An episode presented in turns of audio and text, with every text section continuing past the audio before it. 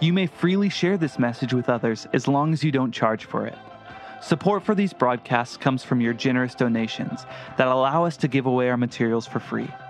To participate with us, please visit our website at themissionchurch.net. God bless. Right now, though, let's get into a Bible study. Are you ready for that? Um, we've been going through a, uh, a new series in Genesis.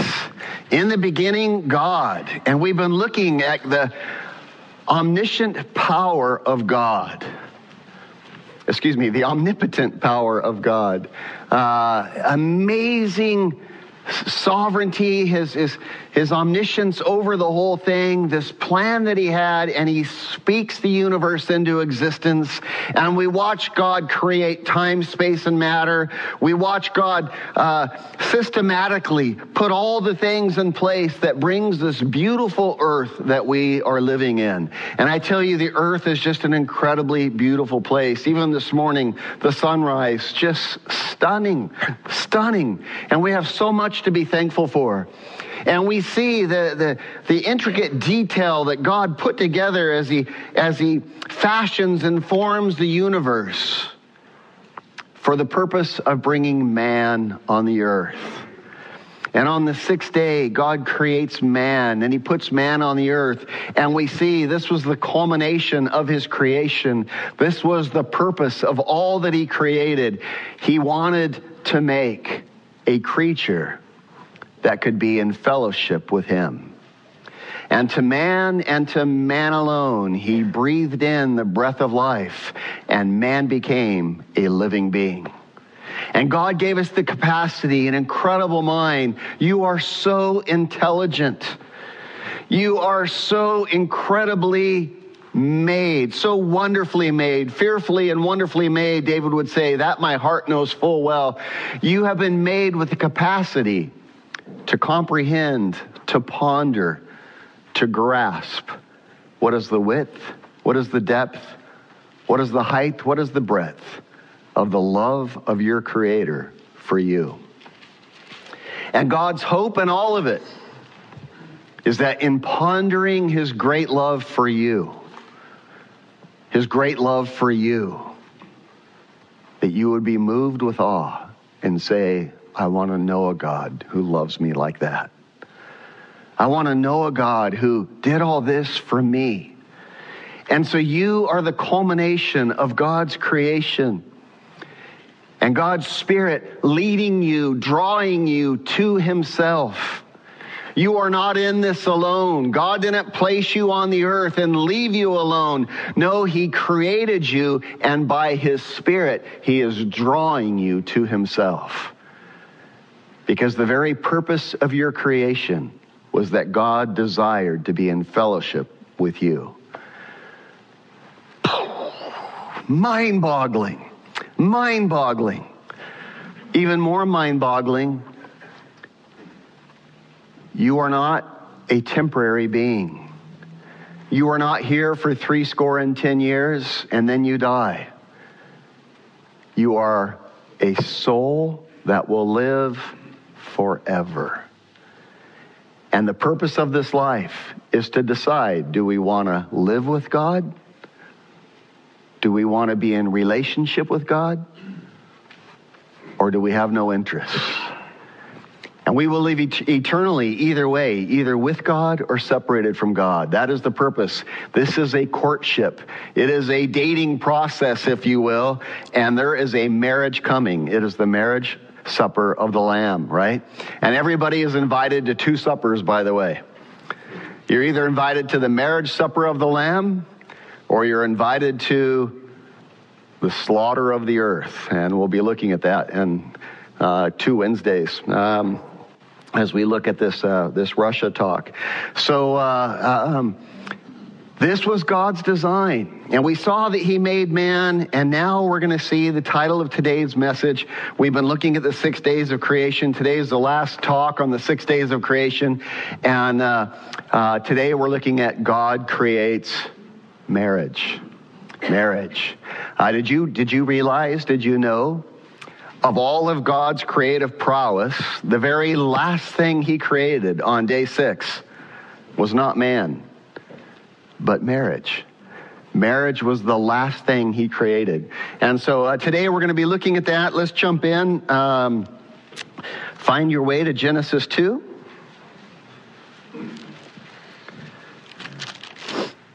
And let's pray one more time.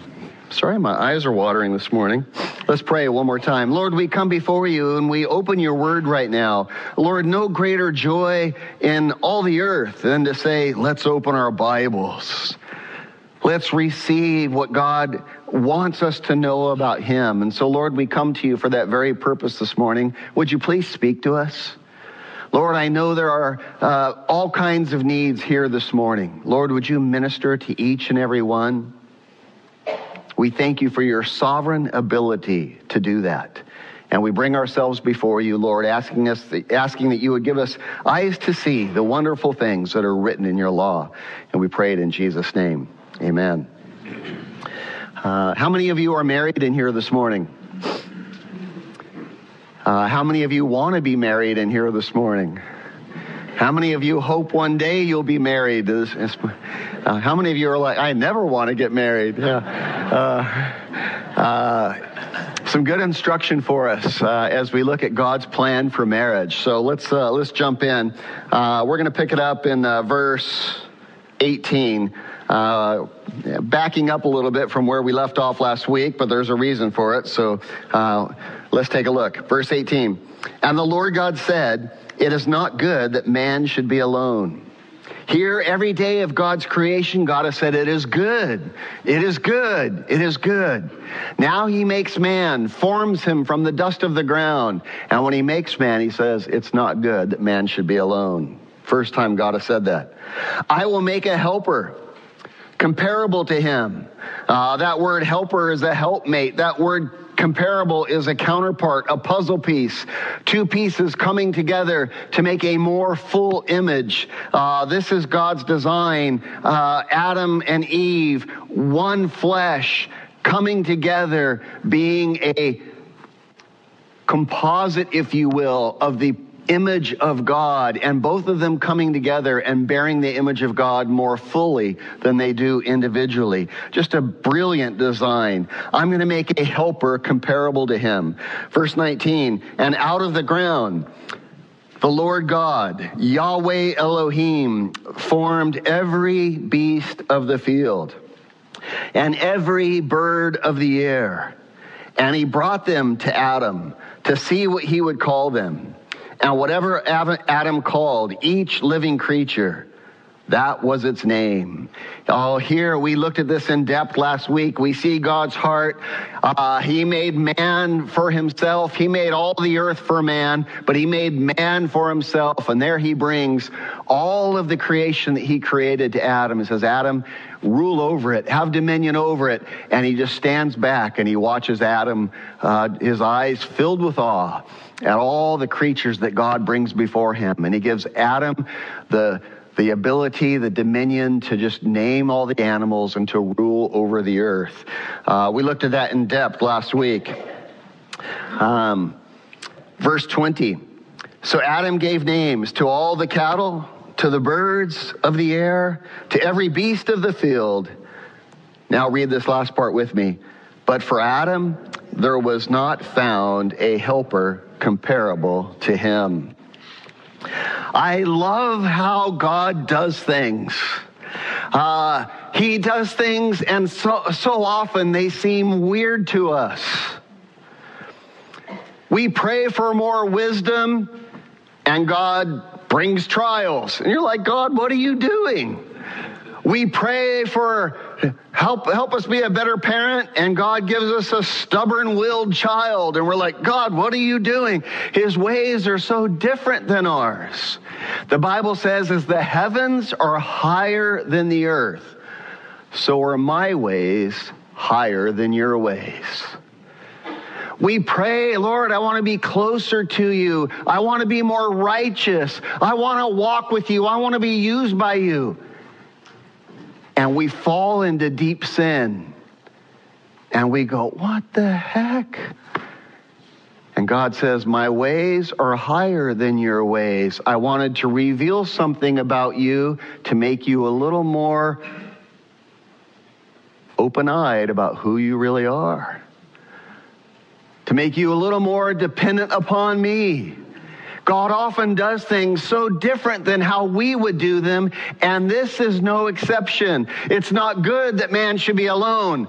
I'm going to make a helper comparable to him, and what God makes is what?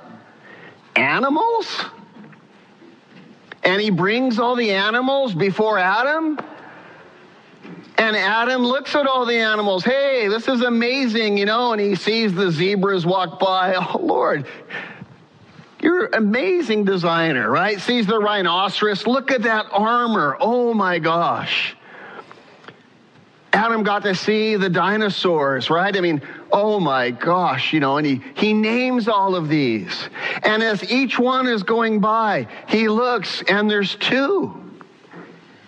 He sees the dogs and there's a male and a female. He sees the horses and they're a male and a female.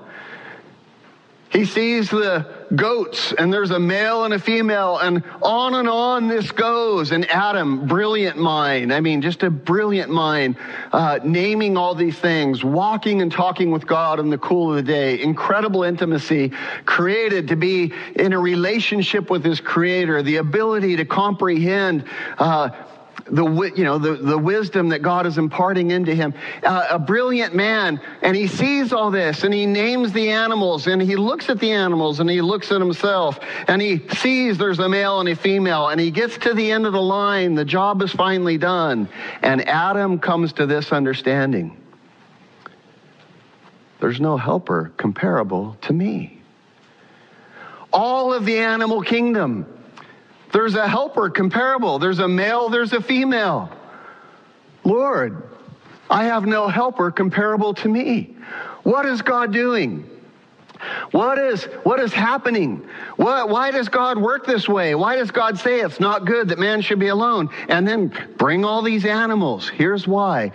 God is orchestrating life to bring Adam into the same place, to the same uh, wisdom that God already has. It's not good that man should be alone. And Adam comes to the end of the line. He names all the animals. And Adam comes to the same understanding that God had. God said it's not good that man should be alone. And what does Adam say after he names all the animals? It's not good that I'm alone. And here we see something very interesting about how God works. God orchestrates our daily life to impart his divine wisdom to us. God could have just told Adam, Adam, it's not good that you should be alone. And he would have a head knowledge of it, but he wouldn't have what? A hard understanding of it. And so God orchestrates life to bring Adam to the same understanding that God already has. This is how God works. Not just in the garden, right? Not just in creation in the beginning. This is how God works in your life, in my life. God orchestrates the events of the day to bring me to need, want, and to understand the same wisdom that God already has. And this is called, by the way, spiritual maturity. Spiritual maturity, what is that? It's when I see something the same way that God sees something. That is wisdom. That is spiritual maturity. And this is what God is doing. Look at the events of your life this week. Chances are God was working, God was orchestrating events to bring you to the same place where you might see life like He sees life. Even in, listen to me, even in our failures, our weaknesses we get an example of this. Jesus was telling the disciples, Hey, I'm, I'm going to die. I'm going to be crucified. You guys are going to deny me. I'm going to resurrect on the third day. And Peter says, No way, Jose. I will never deny you.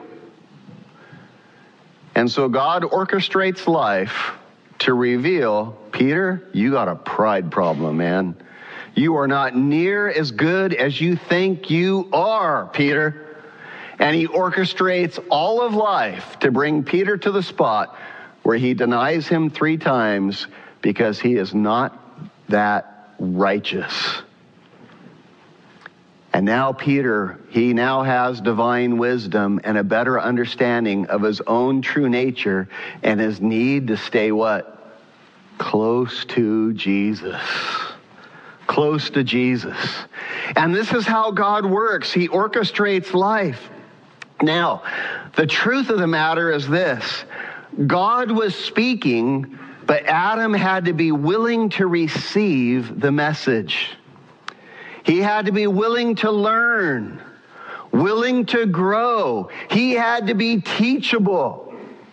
And there is one thing, one thing needed in order for us to learn God's wisdom. Let me say it again. There is one and only one thing needed for us to learn God's wisdom. You see, God is always speaking to us, always, but we're not always listening. There is one thing needed to learn the wisdom that God wants to speak to us. What is it, church? What? Teachable heart. Humility. Humility. Humility. Tom said a teachable heart. They are both one and the same, they are both synonymous. Humility is manifest by a teachable heart.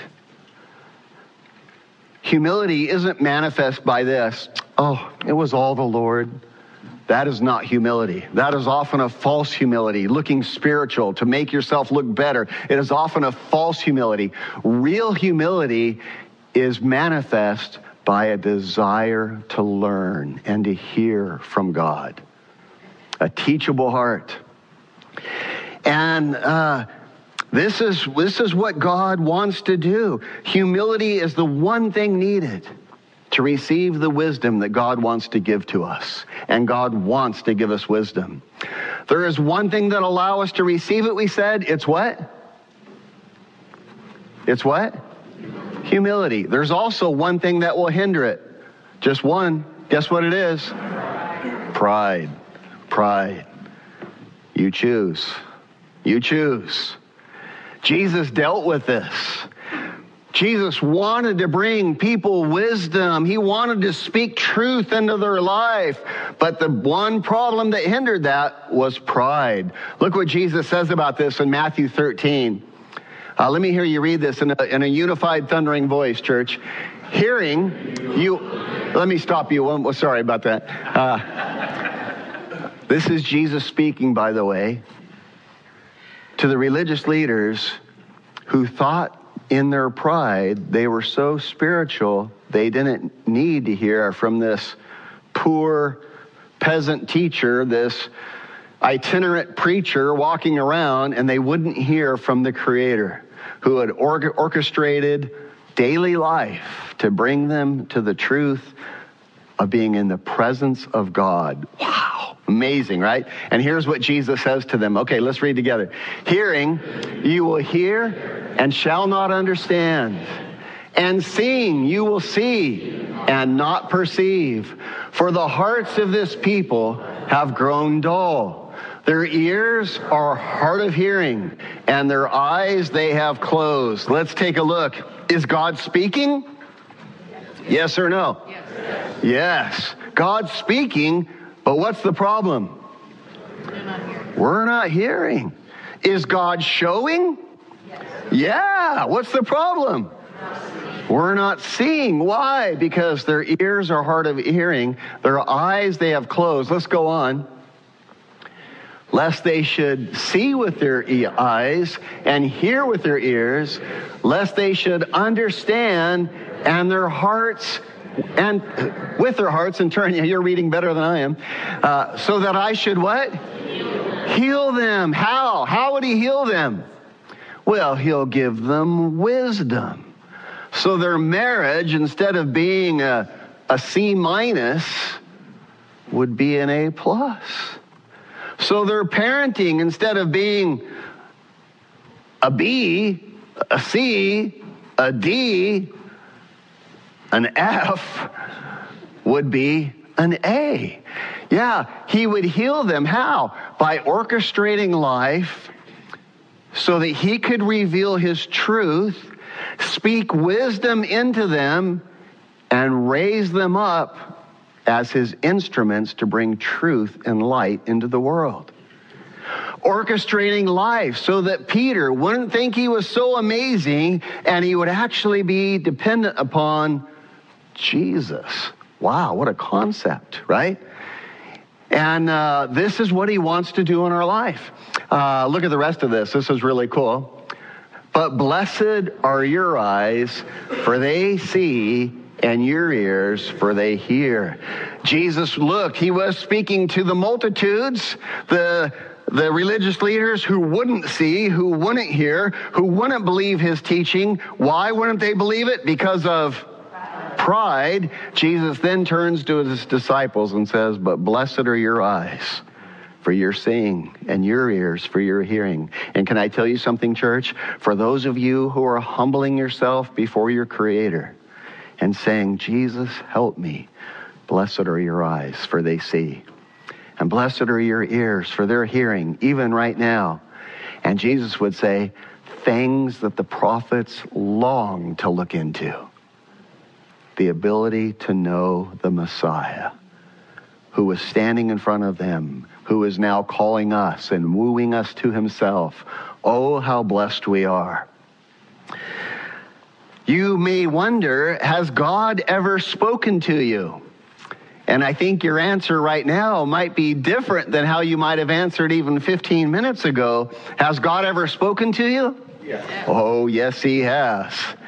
And one thing I am sure of you are going to be in awe of exactly how much God spoke to you when you finally stand before Him.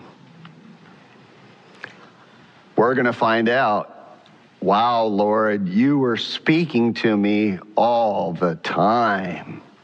I wasn't often listening, but you were speaking to me all the time. So may we be wise. Adam has God speaking to him through life bringing all these circumstances to this point to bring me to this understanding that it's not good that man should be alone.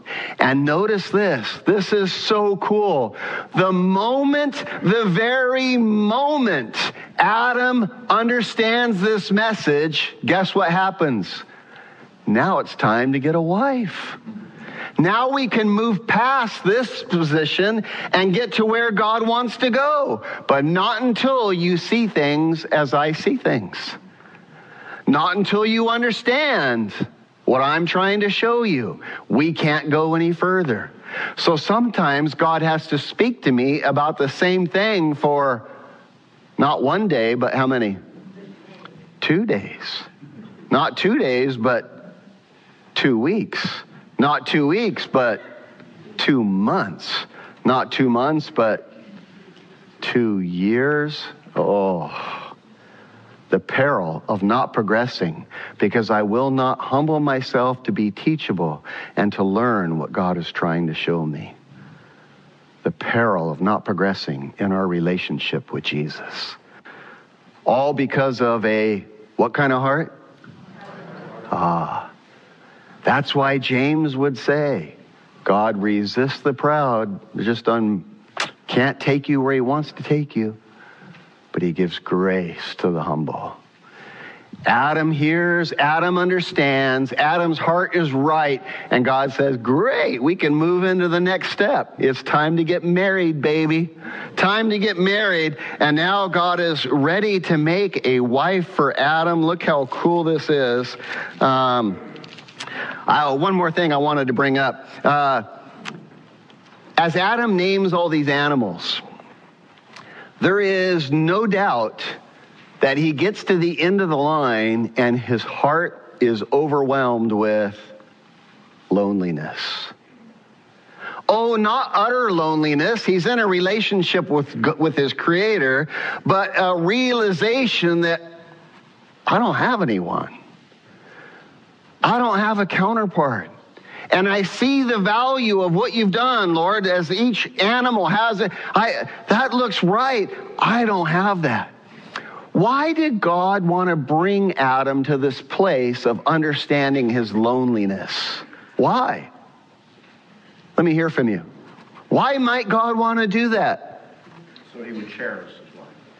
Really good answer. Answer was so he would cherish his wife. Let me hear some more. Pardon me? To depend on God to, to provide a life. To depend on God, okay. Good, Sasha. Uh, here's what I believe God is doing. Uh, that he would cherish his wife was a great answer. Here's what I believe God was doing. Adam, I want you to remember how empty and alone you are. Why? Because I'm going to bring you a wife. And when I bring you a wife, that makes you a what? A husband. And being a husband is a difficult role. Being a husband is a demanding role. Being a husband is a role that you really have to have your head on straight. You have to have your eyes in your head. You have to have your ears in tune. You have to have your heart focused on what I'm trying to do. It's a difficult role, Adam, and I want you to understand. I want you to be motivated. I want you to realize how important this is. And God brings Adam to that understanding before he brings him a wife. So important for us to see. This was an important lesson for Adam to learn. Why? Because being a husband is hard work. If you're going to do it God's way, it's hard work. Now, it's the most rewarding work.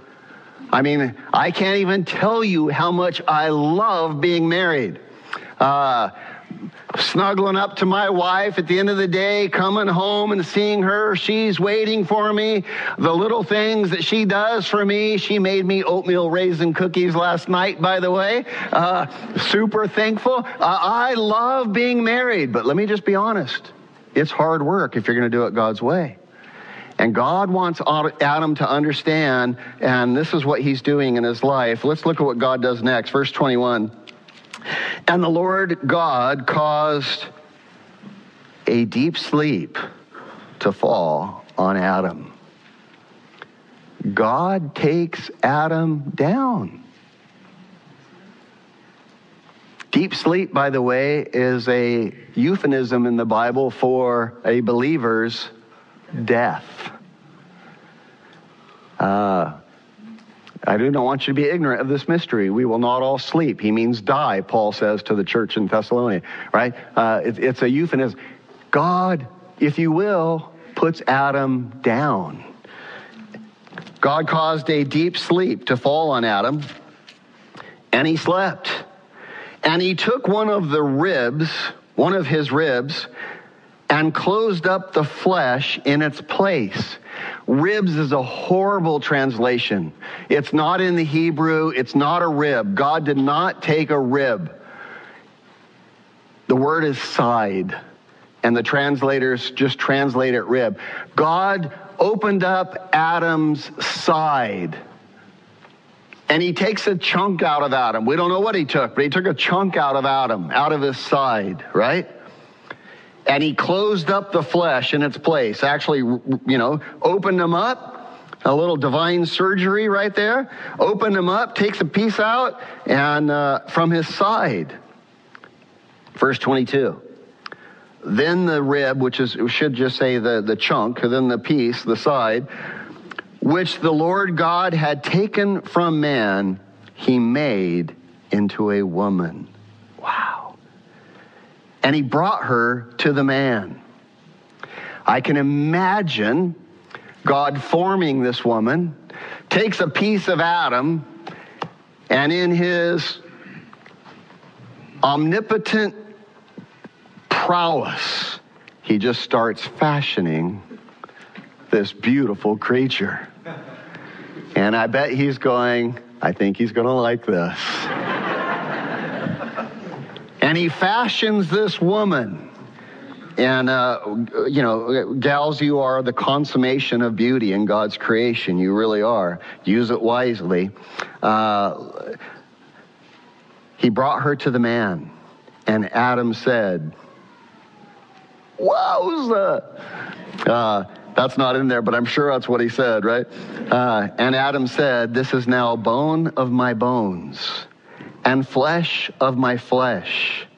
She shall be called woman because she was taken out of man. I love the Hebrew on this. It is so romantic. It is more poetic. It is more profound. She shall be called Isha, for she is taken out of Ish. Ish is man in Hebrew. She shall be called Isha, for she is taken out of Ish. What's that? Adam gave her his name, a tradition we still follow today at the altar when you get married. She shall be called Isha, for she is taken out of Ish.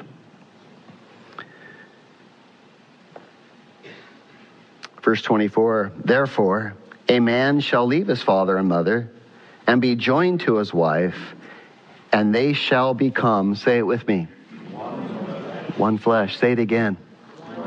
One flesh. I want you to think about that. Maybe underline it. One of my favorite parts of a wedding, by the way, I absolutely, I do a lot of weddings. One of my favorite parts is when the father walks the bride down the aisle. I always look over at the husband, and he's trembling with tears in his eyes as he sees the stunning beauty of this creature that God created for him walking down the aisle. And there, walking that beautiful creature down the aisle, is a father. A father who woke up at 2 a.m. in the morning to feed that child. I always think about my daughter. Every wedding I do, I think about my daughter. A father who woke up at 2 in the morning when that child had a fever. A father that put that child in the bathtub uh, when that fever was too high. A father that read stories by that child's bedside and played dolls and got down low at next to the dollhouse and had tea parties and went to the father daughter dance and watched the first Girl Scout uniform get put on. And I'm getting emotional thinking about it. Uh, that father who protected and raised and taught that, that beautiful little girl that God created that your worth and your value is not in your outward beauty, is not in your hair, is not in your body. It's in your character and in your person, and you're, you're tremendously valuable. That father that taught her and showed her and, and revealed to her the love of Jesus Christ the wisdom of who Jesus is and did his best to protect her and care for her. Now walks her down the aisle and stands there just a few feet away from this groom who he is going to hand over this hand and trust into her husband, this daughter, forever and to have this relationship change as he is no longer the umbrella over her life. He is no longer the protector. He's going to hand her into the hands of another man. And they're going to become one flesh. And that relationship that he has with his daughter will never be the same. This is God's design for marriage. This is what God has done. And now they will live this new life together as one flesh. And by the way, here we see God's will for marriage that you become one flesh. And if you're a parent and you have adult children, the worst thing that you can do is inter, get inter, intertwined and allow that child to come back to you when there's a problem in that marriage and have them depend on you. No, no, no, no, Dad, you handed her off. Now, you can still be in her life and in his life, your son's life, all those things to give counsel and to give wisdom you'll always love. But there's a change. There's a change of guard. And parents, do not meddle in your children's married relationship, right? Uh, be wisdom, be counselors, but uh, the best thing you can do is embrace the spouse of your of your child. Um, so here, God performs this first wedding ceremony right there, right? Just amazing. Verse 25. Uh, and the eyes, excuse me, and they were both naked, the man and his wife, and they were not what? Ashamed. Ashamed. Um, some incredible things that we want to look at here. Marriage is one of God's great institutions. It is so beautiful. One man, one woman, coming together as one flesh, the two becoming one, one flesh for life. One man, one woman committed to each other for life. Committed to what? Committed to serving each other. Committed to blessing each other. Hey, I realized a couple things right now. Uh, maybe you didn't have that kind of dad as a young girl. I get it. Uh, maybe your marriage wasn't this kind of marriage. I get it. The point now isn't to, to feel sorry or to remorse in what wasn't. The point of where we're at right now is to look forward with eyes of wisdom of what God designed it to be. You see, marriage is one of God's great institutions, and He can heal whatever has happened in the past if we humble ourselves and walk forward and say, Lord, I want to embrace what you have for us. And here's what he designed. Here's his will. God invented and created marriage, and his idea, his will was that two would become one flesh. And that this person would say, I only exist to serve you, to bless you, and to help you, and to take care of you. And this person would say, Oh, no, no, no, no. I only exist to serve you and take care of you and bless you. And, and what kind of relationship would it be? What would marriage look like if this person was just saying, Oh, man, my first ministry is to take care of you? And this person would say, No, no, no, no, no. My first ministry is to take care of you. And neither were keeping score. They were just saying, Oh, I want to bless you. What kind of marriage would that be? Can I tell you something? That is exactly the marriage God wants you to have. And this isn't theory. This is instruction. This is what God wants you to do. If you're sitting by your spouse, if you have a spouse, if you uh, are in a courting relationship, this is God's will for you for what you are to be moving towards. This is what He designed marriage to be. Um, uh, just a critical news flash marriage was God's idea. Marriage was created by God, designed by God, and defined by God, and it is not subject to change. This is how God created marriage, and this is what He wants marriage to be. Changing marriage is not open for debate. And no matter what society wants to do with marriage, and no matter what government wants to do with marriage, it doesn't matter. This is the one singular and only definition for marriage. God patented it, okay? Uh, we can't change it. Uh, uh, it's not open to debate. Now, know this God does not ever force us to obey Him. And so you can make your marriage look like a gazillion different things, but it will always be to your detriment. It is of no value to try to redefine marriage, no matter how you redefine it. King David tried to redefine marriage by not making it one woman, but making it lots of women. And how did that work out? Not too good.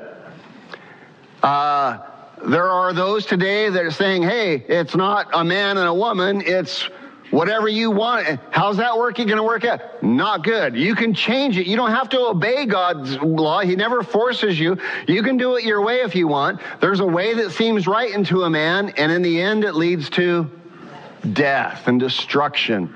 And so uh, God will not force us, uh, but it'll. Uh, You'll make a mess of your life if you do it a different way. We'll always be worse off. And the best thing we can do, both individually and as a, as a society is to learn and obey and uphold God's design for marriage. Now, God is a fantastic teacher, and He brought several lessons into this little story here that are woven through this story that we want to unpack. I want you to think about something. Uh, God did something very weird right here. Uh, we already saw one thing he did was really weird. It's not good that man should be alone. And what did God do next? Animals? That's weird. But now we see the wisdom of that. God did something else really weird. Uh, what substance did God use to make Eve? Adam. That's weird. What substance did God use to make Adam? The dirt. What substance did God use to make animals? The dirt. So you mean to tell me every horse, every dog, every centipede, every bird, man, everything was made from where? The dirt. There's only one creature not made from the dirt, and that's Eve. Why? Why? God did not run out of dirt. What is God doing?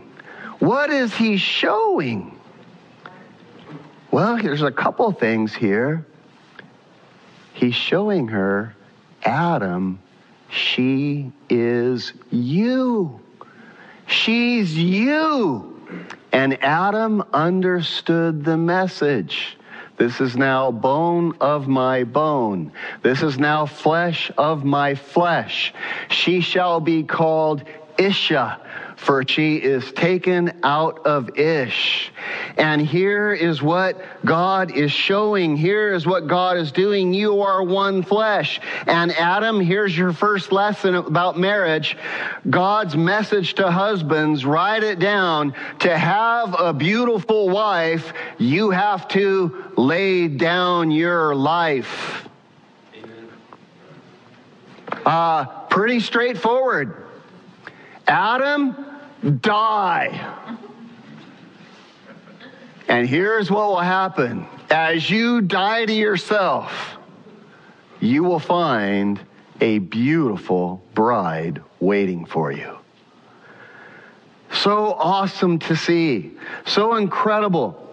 This is God's design, and you'll be one flesh, Adam. You're going to be blessed by this. You're going to love it, but it's going to require you that you die to yourself.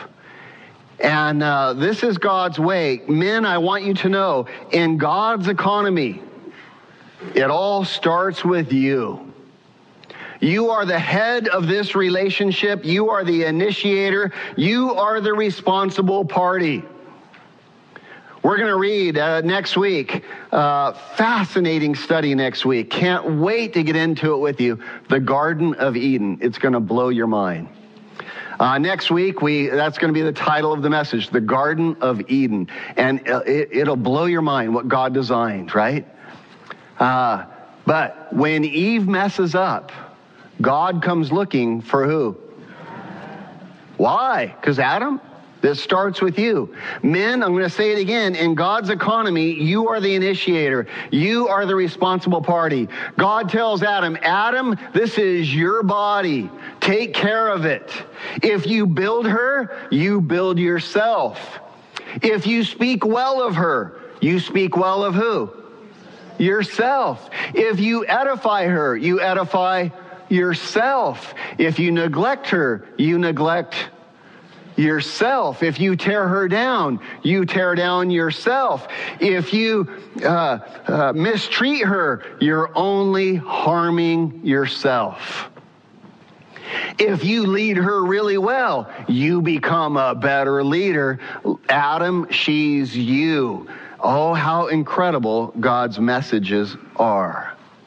How incredible his ways. He is teaching all the time.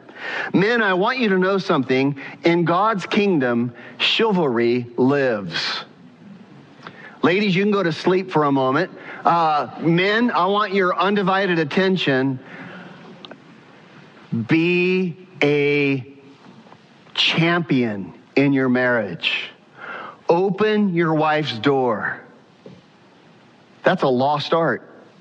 Open your wife's door. Why? Why? She's more than capable. Of course she is. It has nothing to do with making a woman feel like she's incapable. Of course she is. But you know what it does? It says, You are special. You are near to me. You are important. I am to be your protector of all things. And it's a reminder for me as much as it is for you. Baby, I know you don't need this. I just want to honor you this way. I want to remember. Open your door for her. Uh, be one who goes just, you know, out of your way to show love for your wife. Chivalry lives. Protect her. Treat her special. Uh, buy her cards. Uh, uh in all things, make her your first ministry. Uh, men, to have a great marriage. There are some things that God calls you to put to death in order to have a great marriage. Self centeredness has to be put to death. Adam, you got to go down, right? Uh, Self centeredness, spiritual apathy right? Not being the spiritual leader in your home. That has to be put to death. Materialism has to be put to death. Lust has to be put to death. Have lust for your wife and your wife alone. I love that the Bible, that God designed marriage this way, right? Uh, uh, this is not PG 13, but, but the Bible says this. You should be lusting for who? Your wife. I love that. Thank you, Lord. Great plan. Here's what the Bible says Let her breast satisfy you at what? All times. Even when you're not with her, man, just be thinking about how beautiful she is. Let her breast satisfy you at all times, and it doesn't stop there. This is where it tells you guys it's okay to lust after your wife. Here's what it says And may you always be enraptured with her love. So you're at work and you're going, I'm just enraptured with my wife. That's God's design. Now, be her protector. Be chivalrous, right? Is that a word? Uh, take care of her. Some things have to die, and lust for other women have to die. Getting buzzed has to die. Addictions have to die. All kinds of things have, of the flesh have to die. Why? Because you have an important ministry at hand. And God has brought you to a point where you should be aware, hey, it's not good that I should be alone. I hated the, the loneliness of not having my, I've got a job to do, man. I got to be on my game. I'm going to bed early and I'm going to eat the right things and I'm going to be ready because I want to I want to be a great leader for my wife. I want to be a great husband. Hey guys, it starts with you. This is just God's way. And it's a strange paradox. I don't understand how it works. I can only tell you it works. It's a strange paradox. Lay down your life for your wife and it'll be the best thing you ever did for yourself. Amen. I do not understand it. I can only tell you I delight in it, and it works. Ephesians says it this way Ephesians 5. Look at this verse on your screens. Men only. Let me hear you read this. Men, deep thundering voice. Husbands ought to love their wives as their own bodies. He who loves himself his wife loves himself. Uh, you guys read better than I do, man. I'm st- sorry about that. Uh, but notice what that's saying. Listen, listen, dude, is what it's saying. Listen, dude, if you love your wife, you're really doing what? Because she's you. She's you. You're one flesh. This is God's way.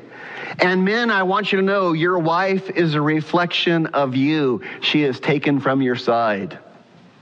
Your leadership, your love, your wisdom, or your lack thereof will be revealed in your wife. She will be a beautiful thing or she will be an ugly thing. It's all a reflection of you. Got a great marriage? Reflection of you. Got a nagging, ugly wife? Reflection of you.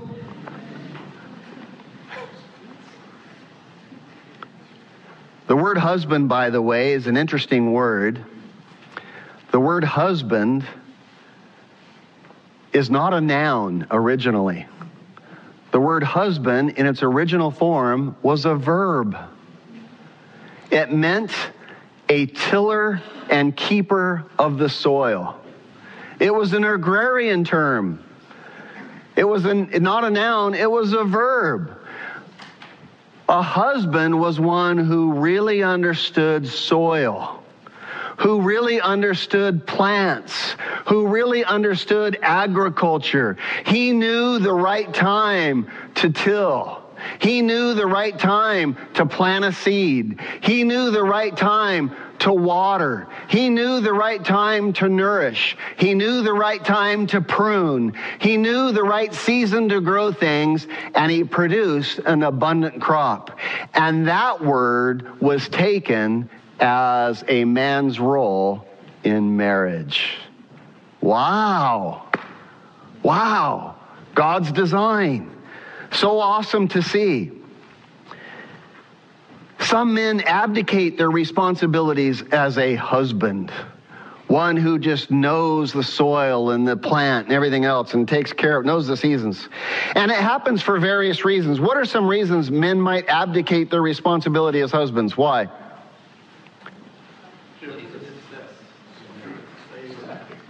Business work. Business work, distracted, forgetting their first ministry, making work their first ministry. Big mistake. What else? What? Laziness. Too many, too many, one louder. Hobbies.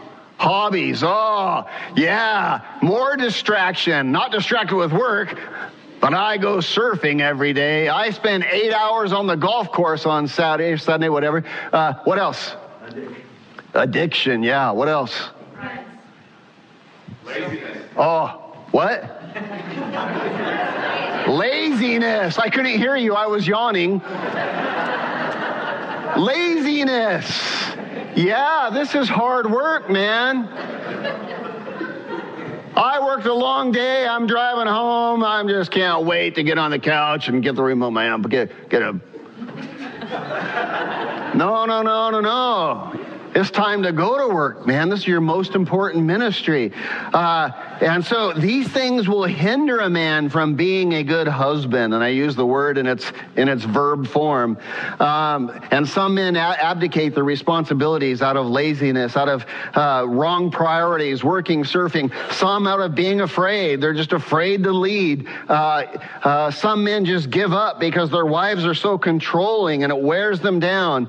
Uh, then they wonder, why is my marriage marriage not better? Why don't we have intimacy? Why don't we have a passionate sex life? Why doesn't she respond to me with eyes of adoration? Well, because you got to do your job. You got to do your job. If you got a nagging wife, it's your job to do what? Fix it. Fix it connect man uh, take get it out on the table bring it to the head bring it to a surface hey if you got a if you got a sore tooth. What do you do? Do you just live with it forever? Or do you go to the dentist and say, man, let's drill this thing? Let's drill into this thing. Let's get it fixed. No, drilling's gonna hurt. Yeah, it's gonna hurt. Drill it out, baby. I just, you know, smoke coming out your mouth. I think my tooth is on fire. Worth it. Worth it. Why? Because you don't want to live with that pain in your mouth. You got a nagging wife? Get out the drill, man. Fix it. Fix it.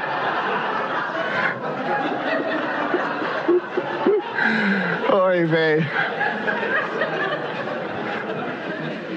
Yeah, none of that's in my notes. Those are my twisted thoughts. But, uh, fix it. It's your responsibility. It's your responsibility. And man, it's worth it. Uh, it's just a great marriage. It's so amazing. Uh, hey, I know it's hard work. I get it, man. Um, but man, make your marriage hum. Make it fruitful. Be a good husband. Uh, take initiative. Get it done. Uh, if it's not right, hey, no, no worries, no worries, no judgment. But let's get it right. God will bless your efforts when you start walking in it. Uh, God's message to husband and wife. That was God's message to husbands. Uh, you got to lay down your life to build a beautiful wife. God's message to husbands and wives is this you are one flesh. You are one flesh. You are not competing. You are not rivals. You are taken from the same body. You are one body. You are one flesh.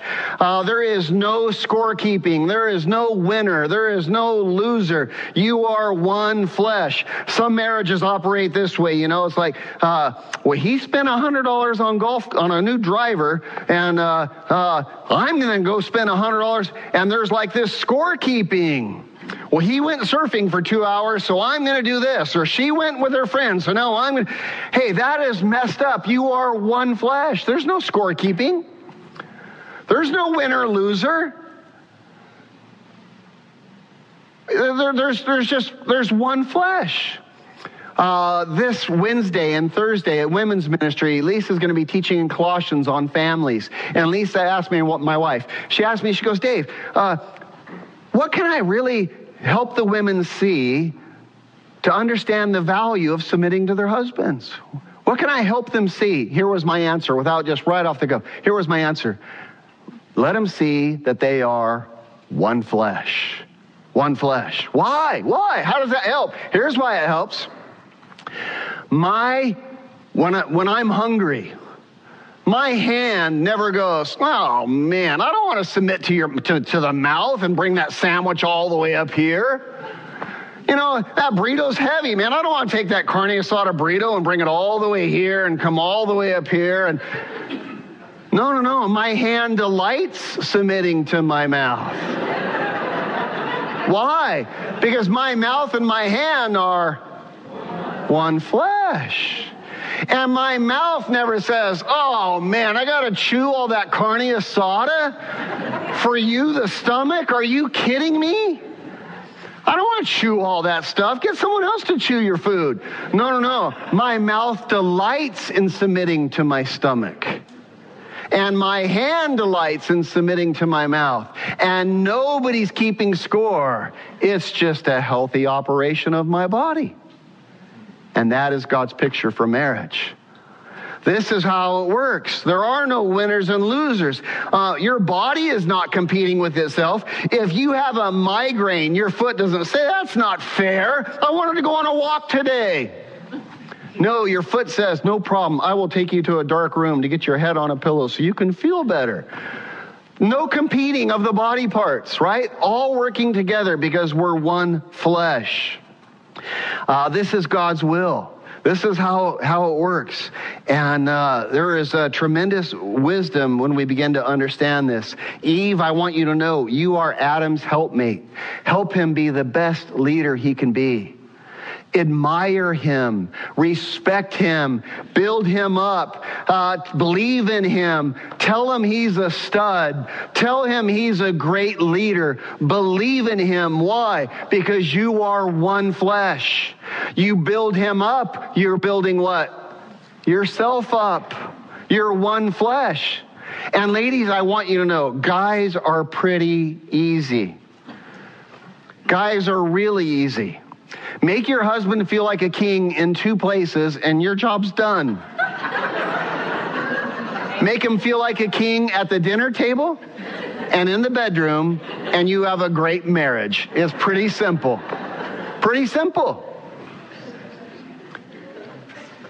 Embrace what God has done. It's beautiful. Adam, she is made for you. You're responsible for her health and, and for her strength and for her spiritual vitality and, and to make the, the crops grow. This is your job. Enjoy it. And you will be respected as a result. Make your wife your top priority. Uh, another thing that I find so awesome. So we learn a few messages of what God wove into this, right? A few good teachings. Uh, husbands, what? First one, husbands, lay down your life, die to yourself to build a beautiful wife. Second one, you're one flesh. Third one, God's will for marriage, be naked and unashamed. Be naked and unashamed. What does that mean? Uh, Incredible plan. Here's what it means It means that you are totally safe with each other. Totally safe with each other. Adam and Eve weren't physically naked, by the way. They were clothed with something amazing. They were clothed with the glory of God. Uh, we're going to talk about that more when we talk about the Garden of Eden next week. Fascinating. So it wasn't like, oh my gosh, you don't have any clothes on. No, no, no, no. No. They were naked and unafraid. What does that mean? Well, it means that they were totally safe with each other. You see, did Adam have any weaknesses in his life? Answer? How many think no? How many think yes? How, a lot of you don't vote.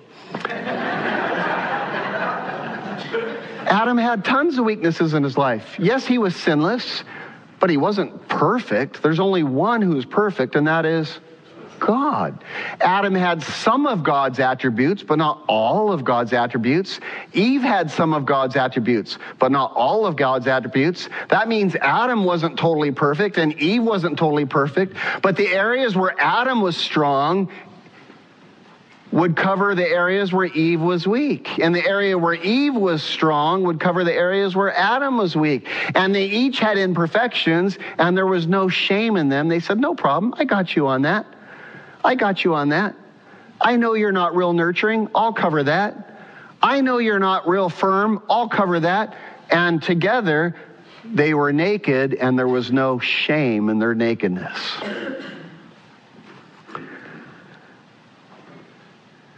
There's so much that could be said about this, and I'm, I'm out of time. I wish I had more time to go over it with you.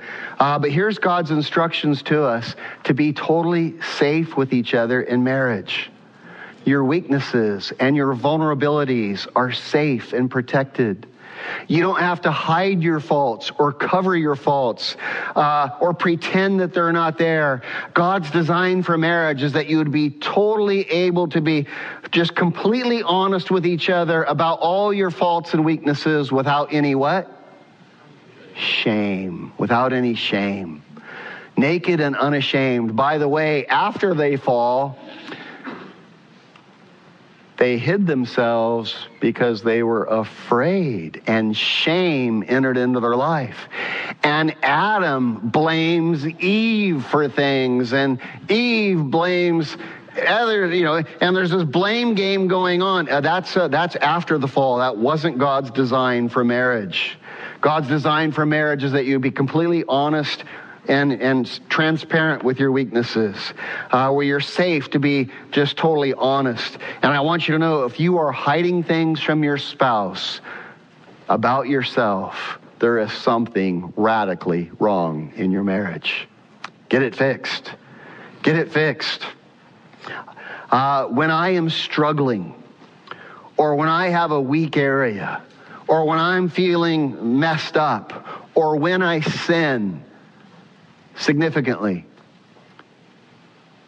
The first human that I tell is my wife. I make it known. I bring it to her right away. After I've talked to Jesus about it, I immediately go to my wife. Why? Because she's my helpmate. And I know that I am naked and unashamed. I don't have to hide my faults with her. And this is God's design for marriage. And she comes along and helps me. And two are better than one, for there is a good reward for their work. Uh, how can uh, two keep warm? Uh, how can one keep warm? No, no, together we're able to make it through these things. And uh, it's just so important. Uh, I want to say on this, on being naked and unashamed, uh, when you are naked with each other, and I'm not talking physically, I'm talking about your weaknesses. Never expose each other's nakedness. In the Bible, we read of, uh, we're going to read in, in chapter 6, uh, after the flood, uh, Noah gets drunk. And one of his sons exposes his nakedness, his drunkenness, his folly. He joked about it, he mocked him. And that did not go well with God. Never expose your spouse's nakedness. Instead, cover cover it, cover her or cover him. This is God's will. Uh, exposing your spouse's nakedness in anger or in spite or when you're in pain is a tragic mistake. It is a relationship killer and it breaks trust and it destroys intimacy. Lisa and I, in our house, we have a rule. Uh, it was there from the early days of our marriage when the kids were little. Uh, it was to preserve this naked and unashamed state in our house, not just for us, but for our kids also.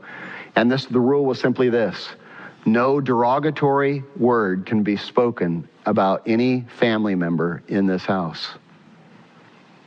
So the kids could not talk bad about their sister or their brother or whatever. And I cannot talk bad about my their mom, or she cannot talk bad about their dad, or I to each other or to anywhere. No derogatory word in this house about each other. Why? Because in the world you're going to deal with that all the time. Someone saying this about you, someone saying this about you, but this house is a safe place, a refuge from all that, a place where you can be what? Naked and unashamed. Uh, so I've kept you too long, didn't finish the message. What else is new? Uh, why don't you stand with me? God's plans for marriage, uh, just incredible to consider.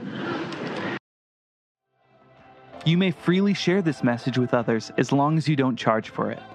Support for these broadcasts comes from your generous donations that allow us to give away our materials for free. To participate with us, please visit our website at themissionchurch.net. God bless.